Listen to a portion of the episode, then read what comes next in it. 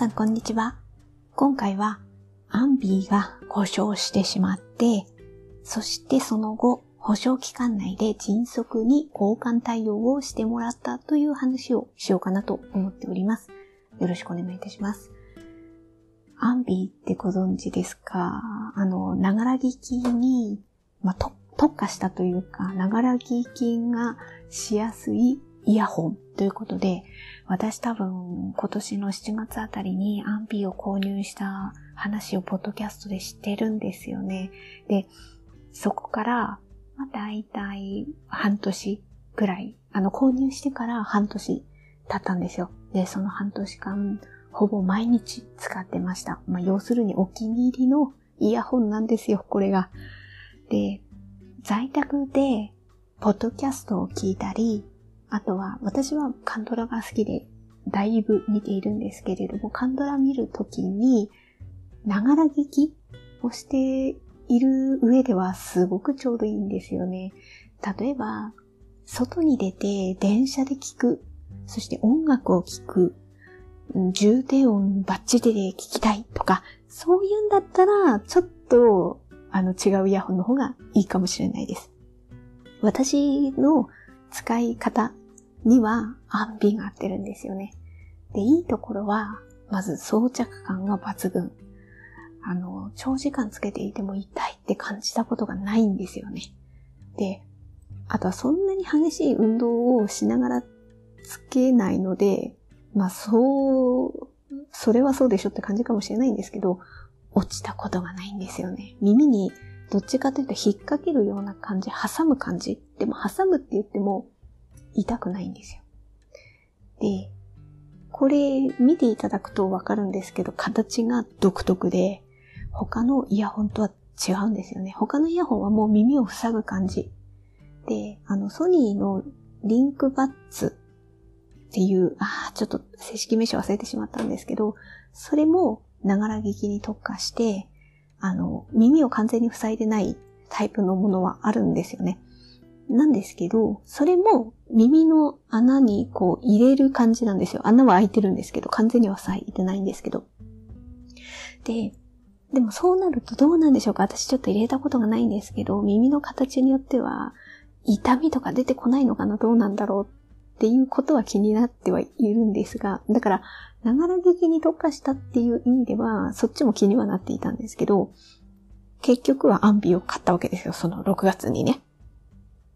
そしたら、もう先ほど言ったように、もう装着感が抜群で、もうすごい気に入っていて、で、まあ、ほぼ毎日使っていました。そしたらですね、えー、一週間ほど前に、片方のイヤホンを外すときに、パキッと割れてしまったんですよ。あのー、特に、その、なんだろうな、外すときにね、無理やり開くような感じで外したとかそういうことはないんですけど、まあなんかこれだけずっとヘビーに使って毎日あの、つけては外して、つけては外してってやってたからそうなのかな。まあ私もちょっと油断したのかなとか、まあいろいろちょっと思うことはあったのですが、一応、あの、カスタマーサービスにメールをいたしました。あの、そのホームページを見るとお問い合わせページがありまして、あの、その質問項目に入力をしていけばお問い合わせができるっていう感じなので、特にまあ文章も何も考えることなく、あの質問に答えていったっていう感じで、で、あのメールをしました。そしたらですね、次の日には返信がありました。で、あの、まあ私の問い合わせ内容としては、片方のイヤホンが割れてしまったと。で、購入して1年以内なので、保証内の、あの、対応、終了していただけますかという問い合わせをしたんですよ。そしたら、えっ、ー、と、その返信には私ちょっとね、購入時のメールをもう削除しちゃってなかったんですよね。で、問い合わせした時のメールアドレスが、このアンビを購入した時のメールアドレスと違ったみたいなんですよ。だから、要するに、あの、購入日時を証明できないと1年以内かわかんないから、まあその確認が来たわけですよね。で、それ証明できるの何かなって探してみたら、私は正規店で購入をして Amazon Pay 経由で支払いをしてたんですよね。だから Amazon Pay の履歴をスクリーンショット、あの、添付して送ったんですよ。で、そしたら、もうなんかその日のうちに、あ、結構あの、返信が早くてサクサク話が進みまして、あの、結果、あの、まあ、あの、購入の証明ができたっていうことで、えー、1年以内の保証対、えー、保証内の、えー、対象になって、えー、終了していただけ、いただけることになったんですよ。で、えっ、ー、と、まあ、注意点としては、送料はこちらが負担。あの、送って、あとこうこっちにそれが戻ってくる。送料はこちらが負担して、で、それが了承していただけますかという、あの、返答もありまして、ああ、もう、払います、払います、みたいな。とにかく、もうとにかくアンビーを早く直して、もう普通に使いたいっていうのが私の願いでしたので、もう、わかりました、っていうことで、で、あの、送え、送り先の住所が、あの、メールで送られてきましたので、で、あの、送るのどういう方法が一番いいのかなっていうのがよくわかんなくて、こういうね、わかんないときは私レターパックだと思って、レターパックプラスを、あの、郵便局で、確か520円で購入をして、で、レターパックプラスだと、あの、直接渡してくれるんですよね。で、レターパックライトの方は、あの、郵便受けに入れるみたいな感じなので、だからちょっと何百円か違うんですけど、まあ一応ちょっとね、アンビ大事なので、レターパックプラスにして、えっ、ー、と、そこに、えー、購入時の箱がもう残ってたんで、そのままね、残ってたんで、それにケースとイヤホンを入れて、あと保証書ね。保証書ってあの、あれですよ。あのー、説明書だ。説明書の一番裏についてるんですよね。で、で、プラスアルファ、あの、購入履歴のコピーも一緒に入れて、で、ちょっとお手紙添えて、あの、左側が、みたいなことのおあのお手紙を添えまして、で、それでレターパックプラスに全部入れて送ったと。だからもうメールがそれでやり取りした次の日。あ、だから、壊れた2日後ぐらいにはもう送ったんだ。そしたら、あの、交換してくれるっていうことになったんですよね。あの、保証、あ、保証じゃないや、修理して戻すんじゃなくて、もう交換っていうことになって、だから、もう、送った次の日には、発送しましたみたいな メールが来て、早いなと思って。それで、えっ、ー、と、もう、2、3年、なんか壊れてから3日 ?3? 3日4日？くらいで新しいものが届いて、もう、それが昨日なんですよ。昨日届いて、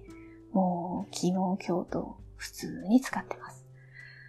もうやっぱり必需品ですね。改めて。あ、それで、えっと、着払いで払ったんだ。着払いで770円。はい、払いますよ。みたいな感じ。で、えっ、と、私現金払い、何も聞かずに現金払いしたんですけど、なんか調べてみたら着払いは現金払いしか対応してないみたいなことでした。でも、あの、その、配達してくれた人に本当にそれそうだったのか確認もしないで現金払っちゃったので、もしなんか他のあのクレジットカードとかでも対応できたらちょっと申し訳ないんですけど、私はなんか先に調べたらもう現金払いしか使えないっていうのが頭にあったから、そのまま770円を払ったっていう感じです。で、なんかね、すごい壊れちゃった時ってわーって思ったんですけど、問い合わせをしたら本当に迅速に対応していただいたので、もう本当ほっとしたっていうのと、あともし万が一ね、また壊れてしまったら、壊れてしまったらっていうか、まあ、いつ、いずれはね、あの、ずっと使ってるいずれは何何かありますよ。でもその時はもう保証ないではないでしょう。そう思ったらまた私はね、アンビーを変えますよ。やっぱりアンビーがいいって改めて思いました。うん。あの、対応もね、迅速にしてもらいましたし、もともとアンビーも気に入っているし、ただアンビーの欠点はやっぱりその形状があるからゆえに、使い方をちゃんと、いや、してましたけどね。言い訳するみたいですけど、してましたけど、うん、やっぱ他のイヤホンと形違うので、まあそういうリスクはあるぞ。だからそれを分かった上でアンビーにするかどうするかっていうところで私はリスクを分かった上でアンビーを選ぶっていうことです。で、